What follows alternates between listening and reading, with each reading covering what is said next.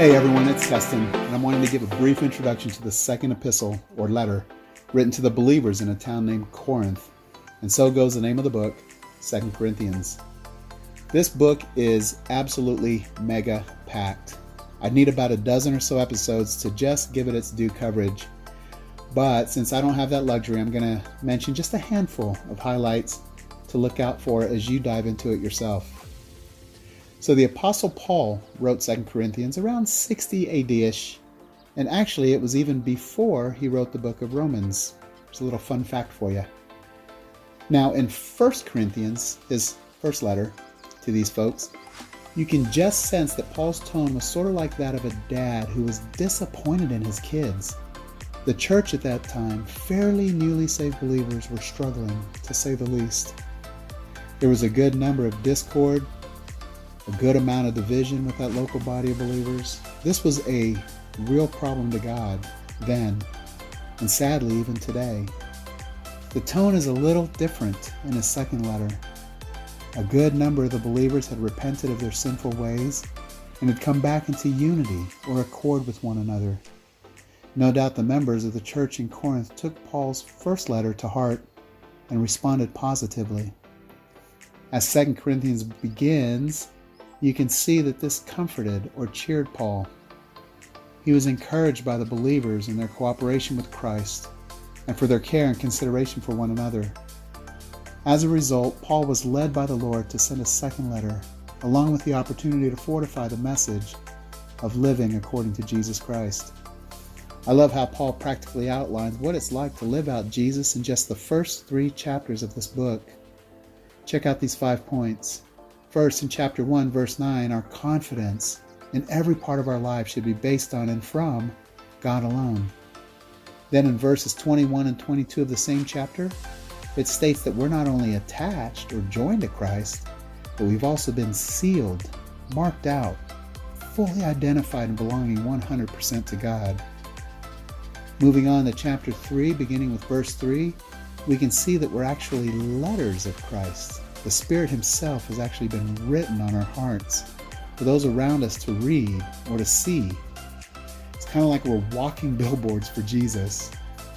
There's also a handful of verses, beginning with verse 7, that speaks of our daily walk being full of light, even to the point of shining and glorifying God's amazing plan, which is to give everyone the spirit of life through Jesus.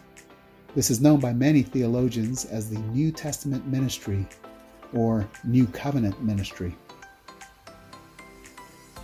Lastly, in chapter 3, verse 18, we ought to be like mirrors reflecting Jesus. It reads, We all, beholding and reflecting as in a mirror the glory, maybe another word, the manifestation of the Lord. Notice it doesn't say behaving like Jesus or being good or kind. No, it simply says that we can reveal the Lord Himself. Now, how's that remotely possible? Well, according to the verse, we got to spend time with Him in His presence. Or to use the words in the verse, beholding Him. Then spontaneously, we, we actually reflect what we behold. Quick story. So, admittedly, the last few weeks I have spent a way too much a lot of time beholding all things fantasy football. It was the playoffs, okay? G- guess what reflected off of me? Yep, you guessed it. Another mediocre fantasy football season. It wasn't very pretty. All right, so back to the good stuff. This verse ends with the apex, the pinnacle, the high peak, the point of points, really, of what all this Jesus living is about, which is that we're being transformed transformed into the same image. That's as Jesus, from glory to glory, even as from the Lord's Spirit. Okay, so it's only fitting for Paul to explain that our ministry today is just to preach Jesus Christ alone. Not ourselves, not other things. It states, For we do not preach ourselves, but Christ Jesus is Lord. It's chapter 4, verse 5. Paul later explains that Christians aren't likely to live a life without a few bumps along the way. Probably not a surprise to anyone listening.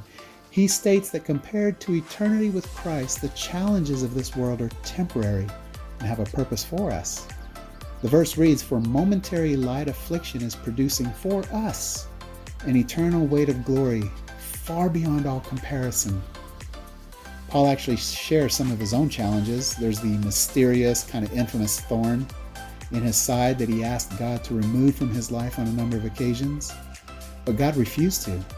Instead, God responds, My grace, my grace is sufficient for you, for my power is perfected in your weakness. All right, so what do we do with all this stuff? Well, my hope is that we would all take comfort in knowing that Jesus Christ is the very treasure living in us. Earthen vessels, jars of clay. It says so in chapter 4, verse 7.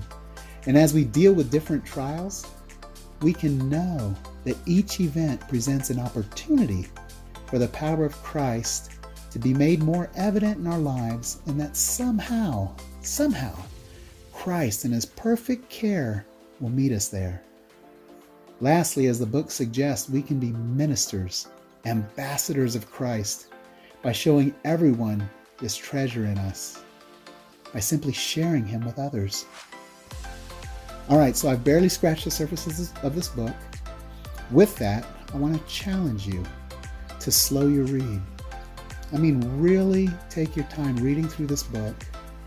Pause occasionally. Pray a little to the Lord. Even talk to the Lord about the different passages as you encounter them. This letter of Paul's ends with such a cool verse, and I want to share it. Catch the Trinity at work here. In fact, actually, I'd like to leave this as my prayer for you.